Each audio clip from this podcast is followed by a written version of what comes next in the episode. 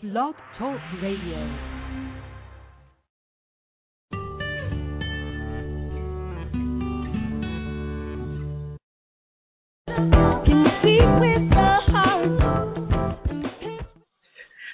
everyone. Welcome to the show. I keep starting before the intro, but welcome to the show this week.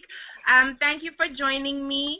If this is your first time watching the show, welcome to Young Women Speak Out, which is a 6-week program being broadcasted by the Sylvia Global Media Network to elevate the voices of young activists from around the world.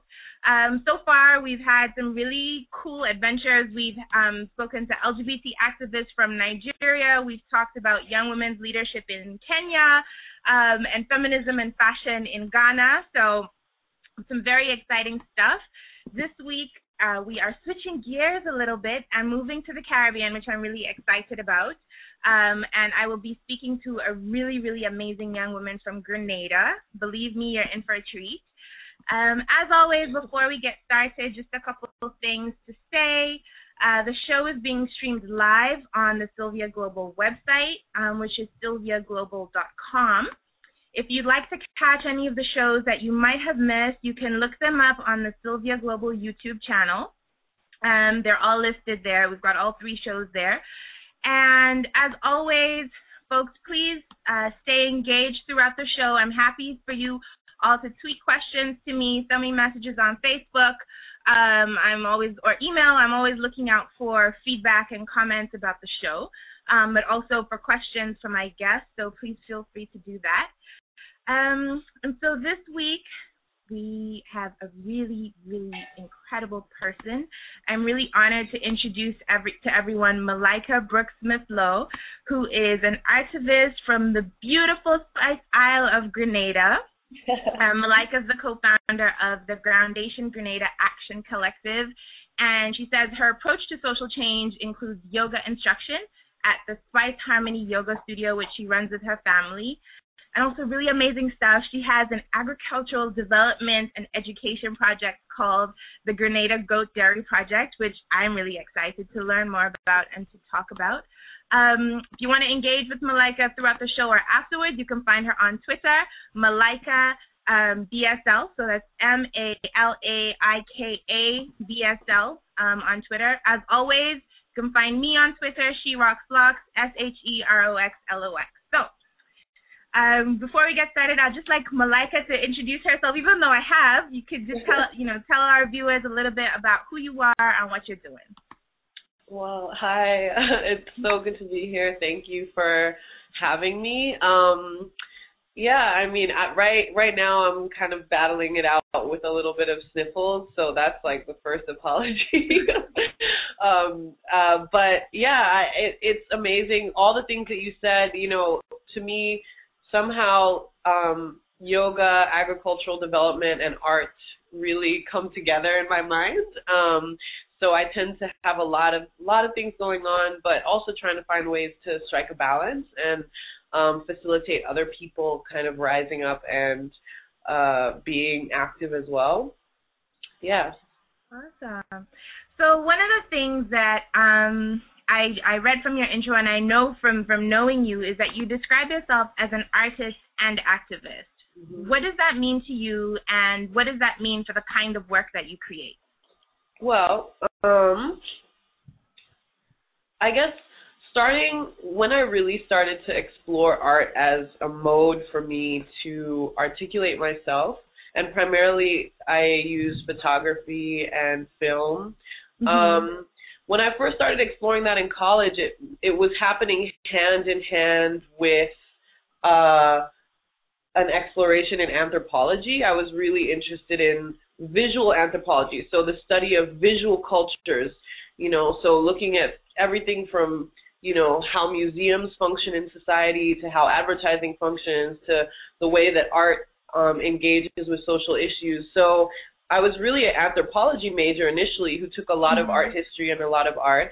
And then at some point I was awarded a Mellon Mays Undergraduate Research Fellowship, mm-hmm. Which is to support underrepresented people in professorial positions. So that's like the kind of goal of that fellowship. And basically my advisor at the time, as I was studying the politics of representation, so questions like, you know, who has the power to represent someone? You know, where do you, how do you have access to representing yourself? You know, and for us in the Caribbean, we know certainly, especially in the smaller islands, most of our media comes from abroad, which is all well and good to get lots of input, but it's hard because we don't have a local voice to, you know, kind of be in the mix as well. So for me, studying about those questions of visual politics led me, and my advisor kind of suggested, you know, why not have your responses be in the same language of what you're studying? So because I was doing a lot of art anyway that tended to be conceptual, tended to ask questions, tended to get people kind of, you know, thinking a little bit, I guess, the suggestion was, well, you know, this visual can be the way that you communicate. So writing is crucial, but what happens when I'm responding to something visually with something visual with something visual? So for me, the art aspect becomes a mode of representing ideas and questions. So activism kind of gets, art kind of channels that and allows for a way of being creative about how we think about the issues that we're dealing with. So kind of just taking from that, one of the things that I'm interested in is knowing about some of the work that you have produced. You mentioned that, you know, you engage with film and you also engage with photography. Tell me a little bit about some of the things that you've been doing. Yeah, well, let's see. In terms of video work, a few years ago, you know, sometimes you see a flyer and it has a deadline and you're like, ooh, I want to do that. And like a lot of times you don't do it. Yeah. So I was in, at University of the West Indies in Trinidad, where I was working. I've been kind of working on my master's in cultural studies through them. And I was there for a few semesters for coursework. And I saw this flyer that was for agriculture and science film competition. And I was like, that's awesome. And so I decided to, yeah.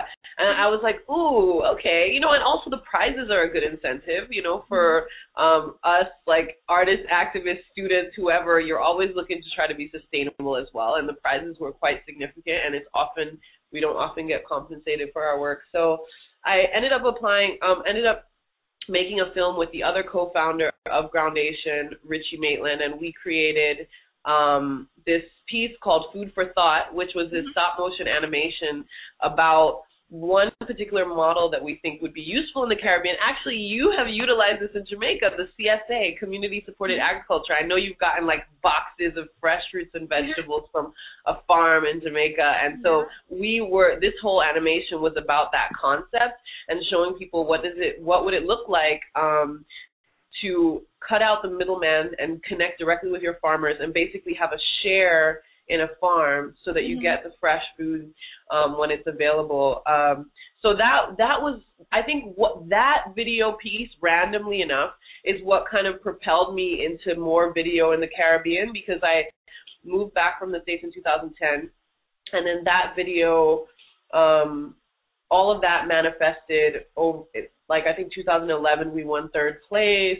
And then, you know, they flew me to Barbados for the Caribbean Tales Film Festival, and I got involved with that and did a 48-hour film challenge there with two amazing young men from Jamaica who own this production called Blip Production. And it was amazing. It was amazing to be thrown in that kind of creative environment, and we made an amazing film in 48 hours from start to finish. I mean, it was 9 minutes, but it was like, you know, that's epic. For people who do video, you know, that's epic. So, and then in terms of my photography work, well, you know, and the more conceptual work, I think a lot of times I'm really interested, I guess the yoga comes into play, like questions of the mind and like how we are so connected all the time. Like right now I have like 20 browsers open with 20 tabs each. No, that's overwhelming. That's an exaggeration. It's like five browsers with like 10 tabs each. But the point is we're over like which is stretched so thin. I know, yeah. Get, I mean, I can connect with all these people that weren't possible. You know, my parents had to write letters, and I can write emails. But the point is, I still, like, our mind is just constantly busy. And what does it mean to be able to have the ability to say, I want to just not think right now. I would like to experience. And for most of us, it's very difficult to say, okay, I'm not going to think. I'm going to experience. And mm-hmm.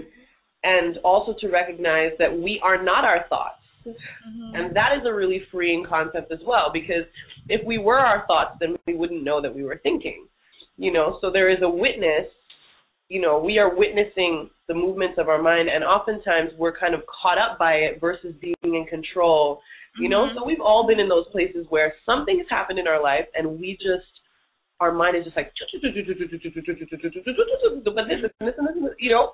And so even in my work, I guess, thinking about how do we shift that paradigm, and how do we deal with that too, you know? So not only just change it, but recognize it, mm-hmm. hope, and because I guess it tends to be a lot of external influence that has us going, you know, like mm-hmm. expectations of others, societal norms, all this stuff, like we're constantly in negotiation with. And so I had the pleasure of doing an artist residency in Barbados. Yes, tell me about that. I was going to ask about that with Milk. Yeah. Tell me. Oh, it was my first artist residency. It was at Fresh Milk, which is a contemporary art platform that is, I mean, amazing. Mm-hmm. This is just a space where Annalie Davis and her team there are just doing what they can on, like, a zero budget, right? Like, because mm-hmm. we're all just trying, you know, there's not really funding for the arts, even mm-hmm. though a lot of our governments like to talk about that. The money tends to not go where it's really needed and it's being mm-hmm. used, but she is doing amazing things in her space, and it was so wonderful. So an artist residency is basically when a space, you know, a gallery, a museum or something, invites you as an artist to come for whatever amount of time and create work, but also do outreach in the community. Mm-hmm. And, you know, funny, in Grenada, when I told a few people about it, they're like, so, like, does the work belong to you? Which is a question I had never thought about, but quite a few people were like, oh, so what, is it their stuff now? Mm-hmm. And it's actually all yours, but, you know, what it does is it helps them to activate their space and to bring inspiration right. to their community. So it was wonderful. I made a video installation piece that dealt with these issues of, like, the mind and just kind of constant thinking. So is the piece available now, or are you still working on it? Well, it's not available because I'm submitting it to a few film festivals. Okay, great. Yeah, so, like, the Trinidad and Tobago Film Festival and Caribbean Tales and a few other, like, new media. I'm kind of have my eye on a few new media festivals globally, but so you can also it's not check out the Caribbean Film Corner, which happens in London in September. They would love something like that, so definitely connect with the Caribbean Film Corner, and I'd be happy to make that connection after.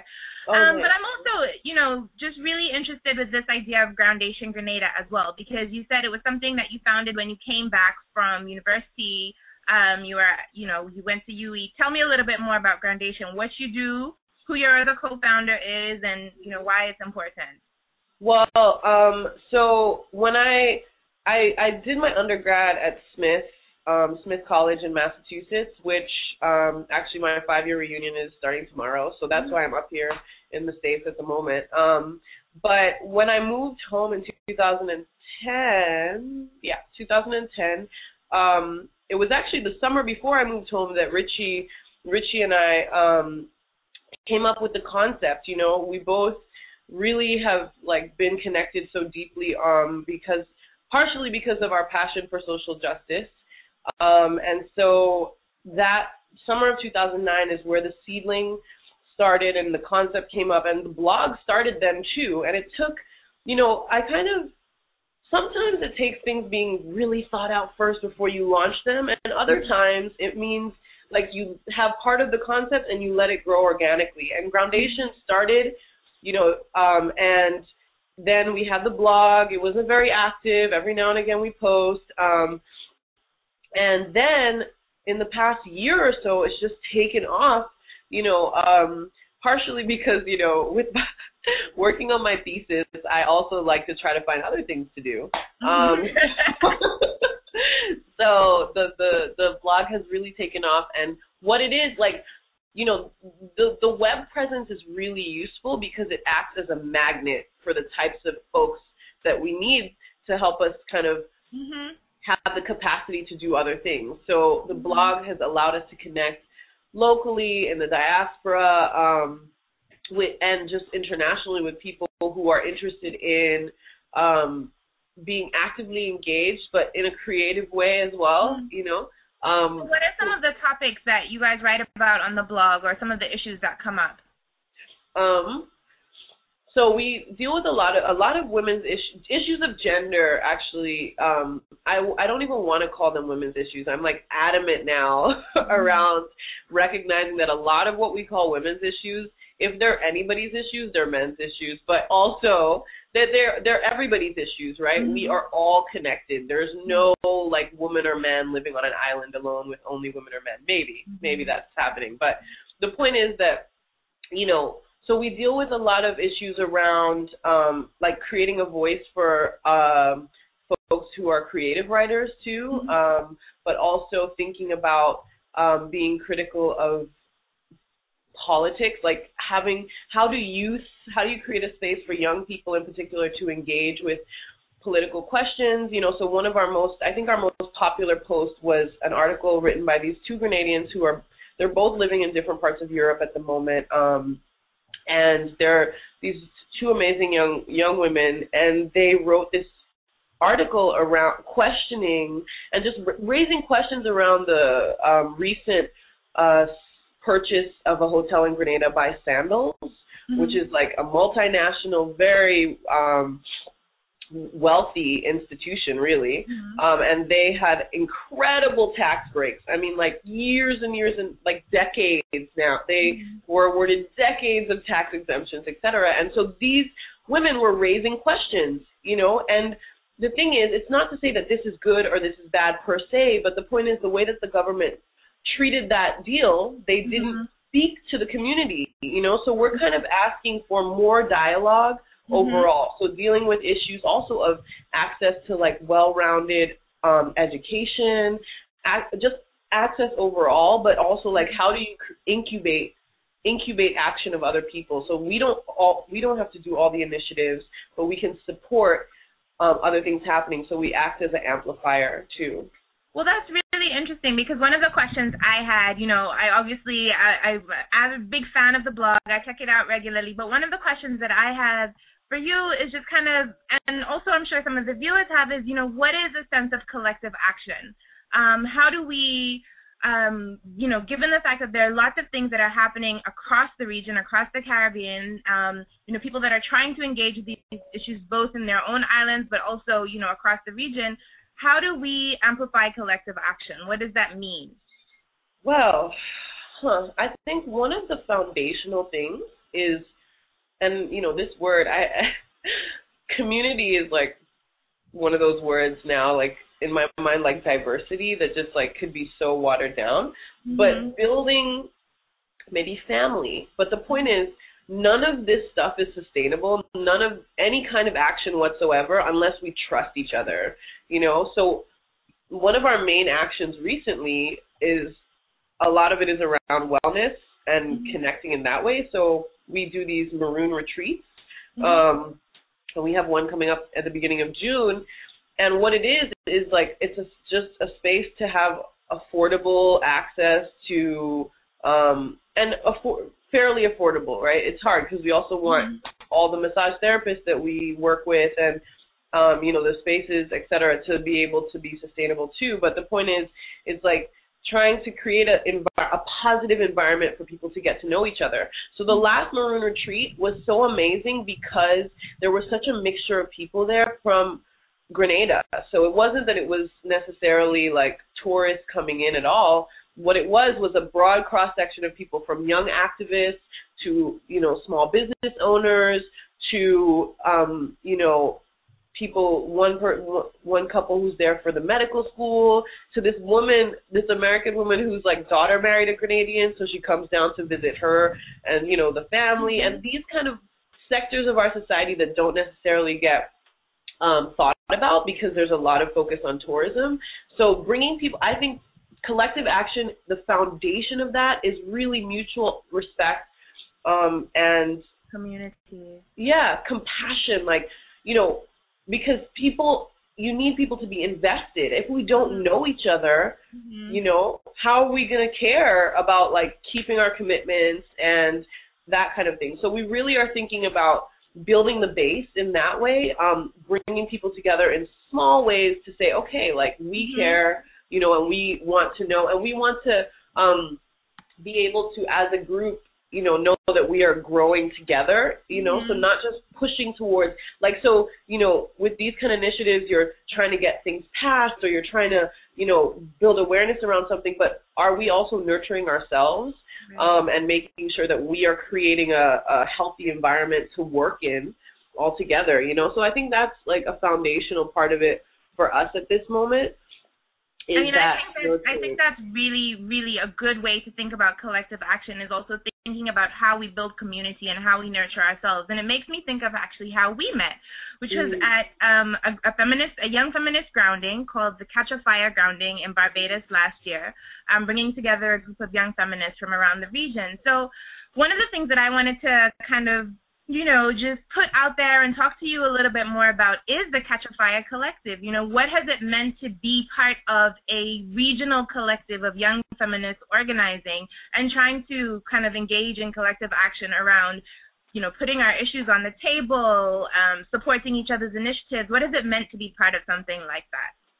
Well, it's amazing. I mean, it's difficult because, again, like, everybody is so overloaded, and you get like a million emails a day from like different things all the time, and so it can be hard, I think, sometimes to get people to be active. But what I like about Catch a Fire is, like, whenever an initiative comes up, there's a few people who end up being the point people, and they push it through, which feels really, really good. And I think that even small things, like, for instance, the photo pool that we put on Flickr for 1 Billion Rising, where we showed what was happening regionally just by saying, hey, anything happening in the region, put a picture here. And that led to some article that was writing about 1 Billion Rising across the region used photos from there. So it's just like, sometimes it's the smallest things. Like, you know, I think we have a long way to go, and I know that for some people, it feels like the fire has fizzled. Realistically, you know, it was so intense being together for those few days and feeling like, yes, we can do this. And then, like, going back to your space where it feels like there's less of that energy around you and less of the support can be frustrating. But there's something about knowing that these women exist and being able to connect with you guys that makes things so much more sweet, you know, and possible. Well, actually, right now I'm just going to share, for anyone that's watching or listening and is interested in, you know, becoming a part of the Catch a Fire network, we do share links with each other on Twitter. We use the hashtag Catch a Fire, which is FYAH for fire, or you can find out a little bit more about us. There is a website that you can visit, about.me/catchafire. And sign up to our listserv there. There's also work that happens through Code Red for Gender Justice, which is based in Barbados, that supports the Catch a Fire initiative. But, you know, one of the questions that actually came through on Twitter was asking, you know, what are some of the issues that young feminists or young women are organizing around in the Caribbean? You know, whether in Grenada or more broadly that you've seen happening across the region, what's going on? Because there is this sense, you know, is Caribbean feminism dead? You know, what's happening? What are young women doing? So what are your thoughts on that? Well, I think it's refreshing to recognize that there are young folks who really are ready to be engaged, and sometimes I think that the support systems aren't there for that to happen. So, for instance, thinking about, like, I don't know, a couple different things come to mind because I know, I think that a major issue right now in Grenada, for instance, like some of the things that we're dealing with are around like LGBT rights, but also around domestic violence. I think as the economic situation gets harder in Grenada, there's more domestic violence that's maybe happening. I don't know if there's statistical evidence of that at the moment, but I know that that is a reality, right? When people feel like they don't have power economically, et cetera, then they're going to try to put other people down and like take out their frustration. So we have a lot of scary things going on in terms of domestic violence, in terms of rape. I think that also just being able, but at the same time in the Caribbean, and apparently not just in the Caribbean, young men are really kind of failing in the traditional school system, right? So it feels a bit complicated to just to want to focus in on women's issues without also talking about what are some of the issues specifically affecting men, and what does that mean? Obviously, you know, to be frustrated in a school system leads to other frustration as well. So wondering about those questions. I think people are also really trying to organize around access to like economic growth and like opportunities for self-empowerment as well, and also around like sexual reproductive rights, even though that language isn't used per se. But, you know, and it's a debate in the region around questions of abortion, et cetera. You know, we don't have access to safe abortions, legal abortions in Grenada. I think maybe some of the other islands, Barbados maybe has, I'm not sure. But I know in Grenada for sure, Planned Parenthood certainly is not talking about that. You know, there's no discussion around that. And so what does that mean? I mean, people are having this procedure done in Grenada or leaving if they have access to that. And how can we talk about this issue in a more open way? You know, I think it can be difficult within the religious context as well, you know, to have some of these harder discussions, like for instance, around sexual education in school. I mean, are having sex. That's like the news bulletin of the day. They are, you know, so how do we help to make the decisions more healthy? And it is my sense that by having real discussions about sex, you minimize the amount of kind of less healthy, less kind of enriching experiences that young people have. You know, if it's less taboo, then you're making an opportunity for people to say, you know what, this is not something that I have to do to like gain some social status because it's taboo. We've had conversations around this. I don't feel ready for this, or I do feel ready for this. I don't see why that's such a scary thing for our society to grapple with, but it is. Right. You know, one of the things that I would say is that I actually think that a lot of conversation and discussion, particularly among young people, is happening online. So people using social media, particularly in very small communities. I know that that happens a lot in Antigua, lots of debates and discussions happening about these issues online because it feels kind of a little bit safer than it would to have them more openly, more broadly. You can also hide behind social media, which, you know, take what you will, can be a good or a bad thing. But I think that actually a lot of young people are using those platforms and are kind of creating their own media to be able to have these conversations and to be able to push issues forward.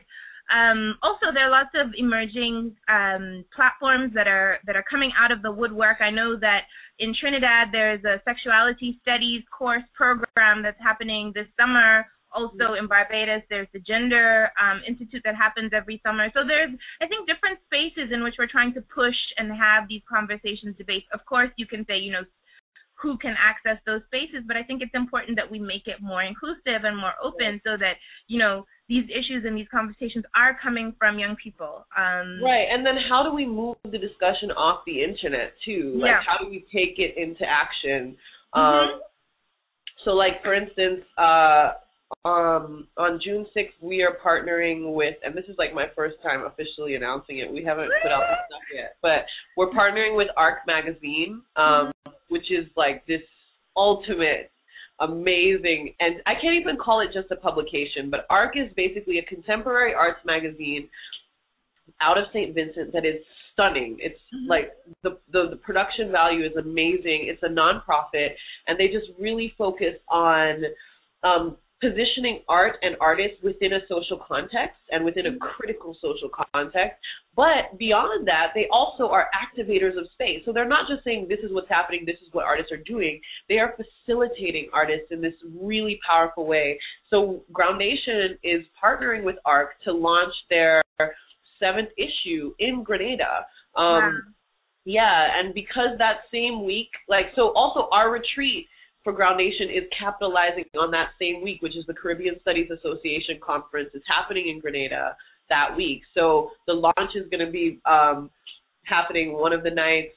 The day before is going to be the retreat. We're really finding ways of getting people out of the kind of like panel, sitting in a room, which is awesome. I'm very excited that these things are going to be happening in Grenada. But also, like, how do you connect people in a less formal setting? So it's going to be great. We're going to have a conversation with Luniya Kempadoo, who's a Guyanese author who lives in Grenada and is a dear friend of mine. She's going to do a reading from her new book, and we're going to have a dialogue. And then also we're going to be screening a lot of great films, including the Grenadian premiere of Ring the Alarm, which is this Caribbean Film Collective piece that came out last year. So it's a lot of good things, but it's like moving some of that off the internet. Yeah. You know, and into space. And what does that mean to let the dialogues move also into space and then become action?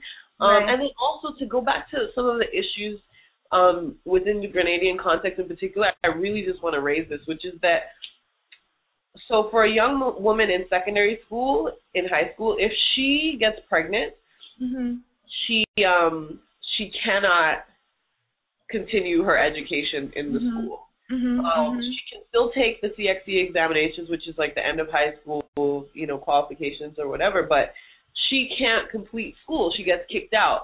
The boy, the father, the potential father, I guess the idea is like, well, you don't know who the dad is, so he can't get kicked out. Yeah, I know. It's the same situation in Antigua as well. Yeah, and I'm not vying for anybody, in fact, getting kicked out of school, because if anybody needs an education, it's going to be a young mother or a young father, you know, and it's something that people kind of talk about a little bit, and I was shocked. I was with a group of young lawyers, and most lawyers in Grenada are women. All the judges basically are women.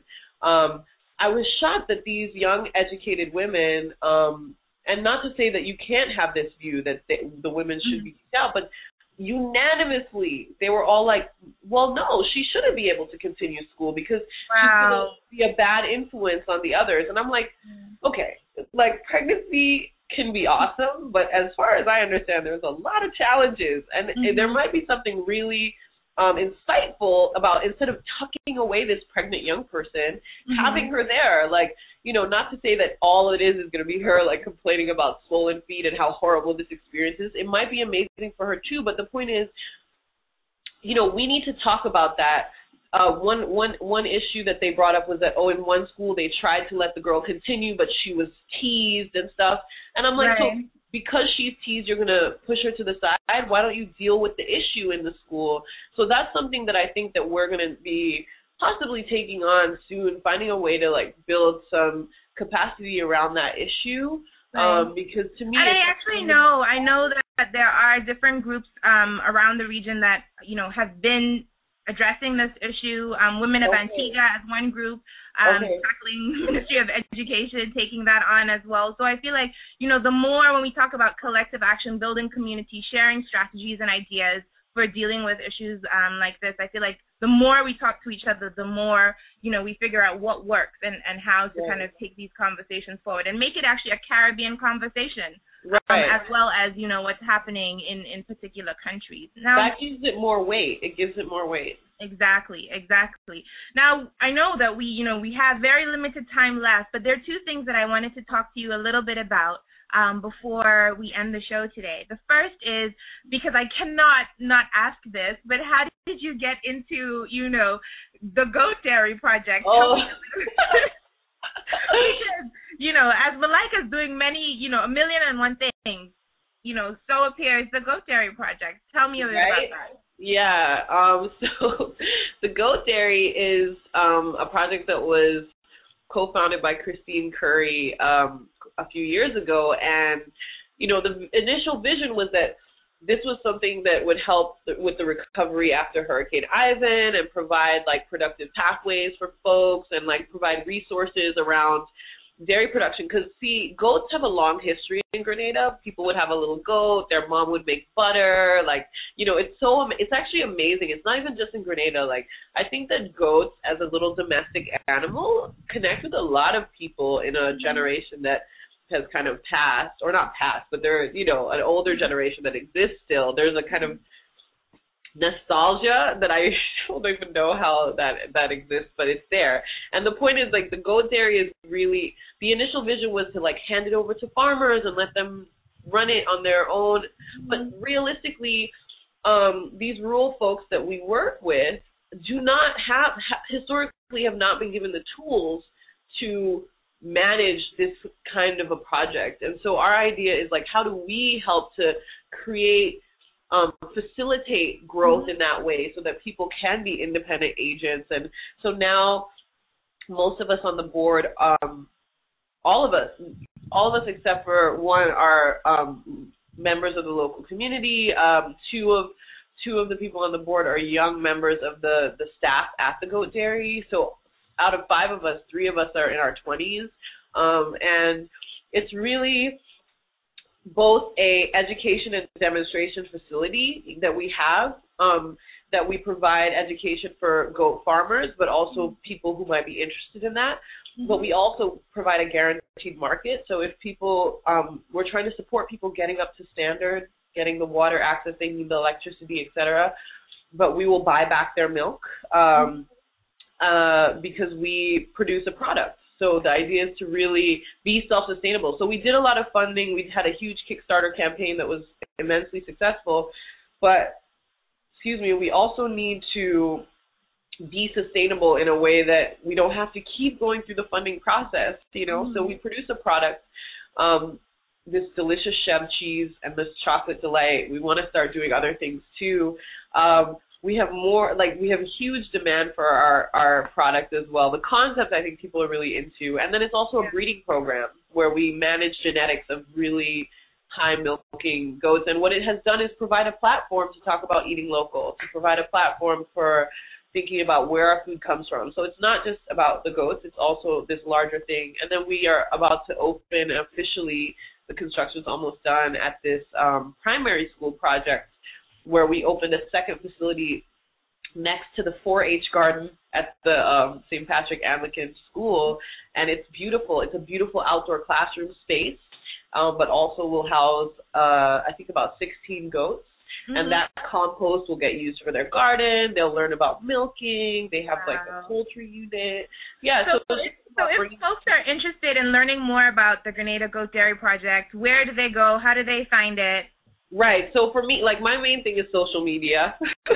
So I'm not really in there with the goats all the time. I like to say, you know, I'm a budding organic farmer. So it's really social media everywhere. The Goat Dairy. It's such a generic name that we got it for everything. So Twitter.com/thegoatdairy, Facebook.com/thegoatdairy, Instagram. Wow. The Goat Dairy. Lots of awesome pictures. Yeah. Okay. Oh, we are on Instagram. So yeah, that's all that for the Goat Dairy. Definitely look into the project, explore, see what we're up to. It's a great initiative, and I think that it's a unique model because people are thinking, how can you be a nonprofit and you sell a product?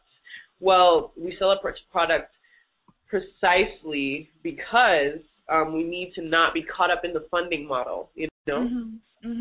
Yeah. So I'm going to read a quote that means a lot to me. I'm going to share it with you, and then ask you to just share your thoughts, your experiences, your feelings about this quote, and we'll kind of take it from there. So it's a quote from Caribbean feminist writer and activist Audre Lorde, who says, "Caring for myself is not self-indulgence, it is self-preservation, and that is an act of political warfare."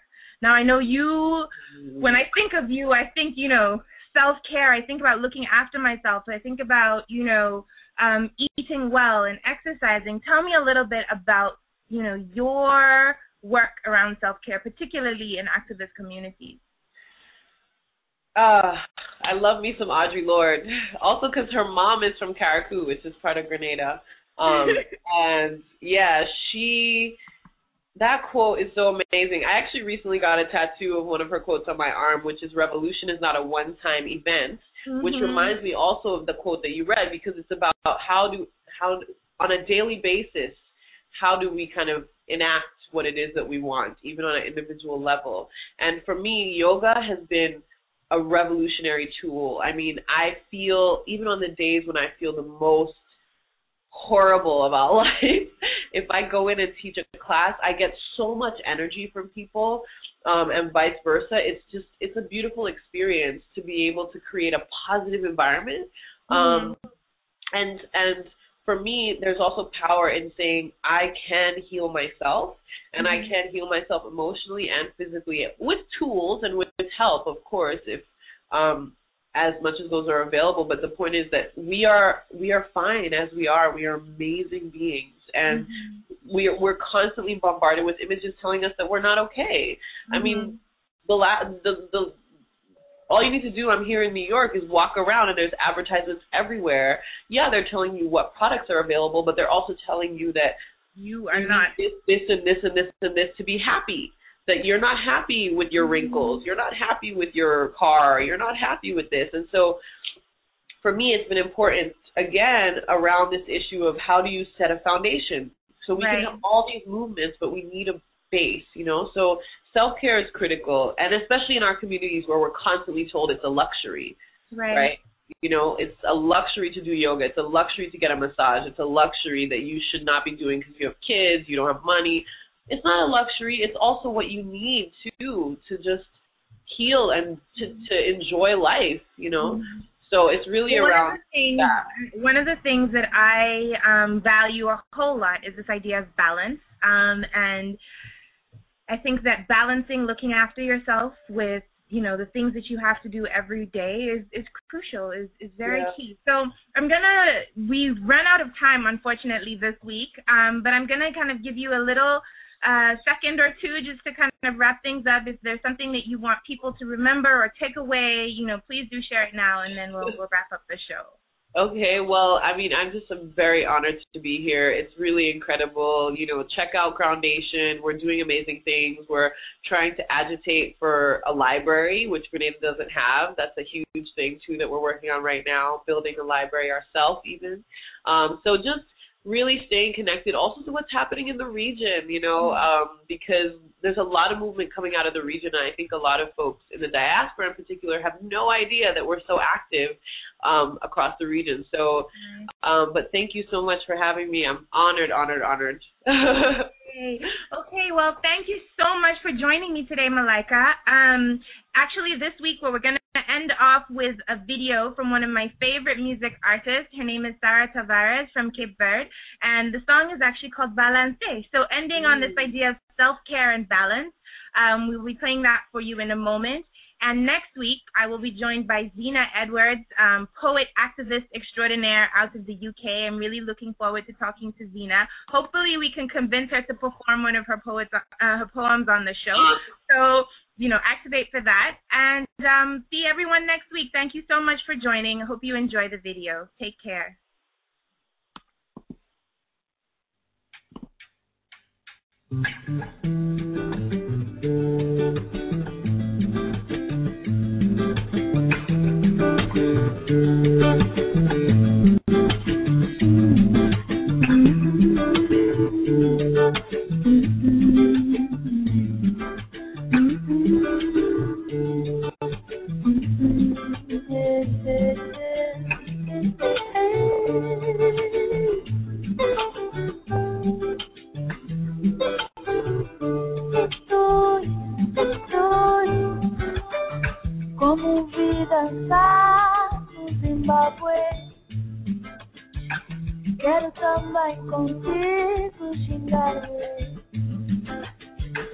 Numa dança nova, misturada e samba com Samba tu mambo kuruma tu amanda minga ya minga natua balansa ya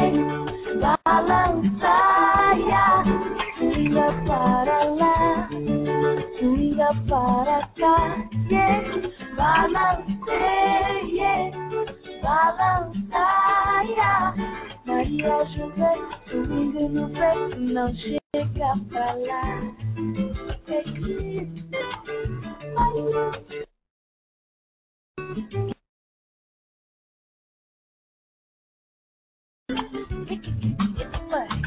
Somos livres para celebrar,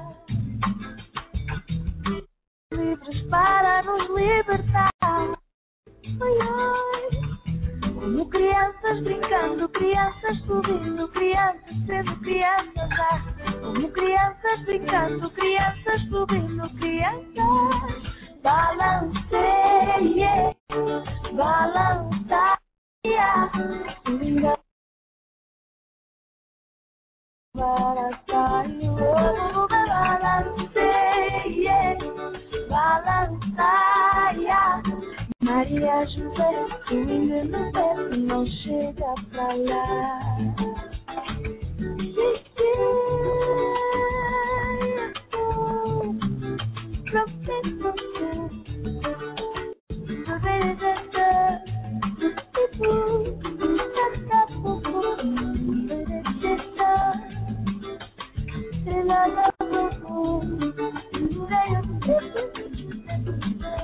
Adoro quando tu deixas levar a ti. Fechas os olhos e danças só para mim. Adoro uma dança tua mistura de não vem com sorriso buraco, mas diz que o teu despeito é só amanhã. De alguém que diz que vai, mas que vai, me engana que eu gosto. Fala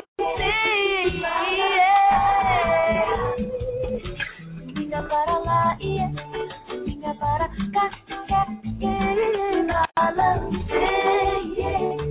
balança, Maria José, o vinho no pé, não chega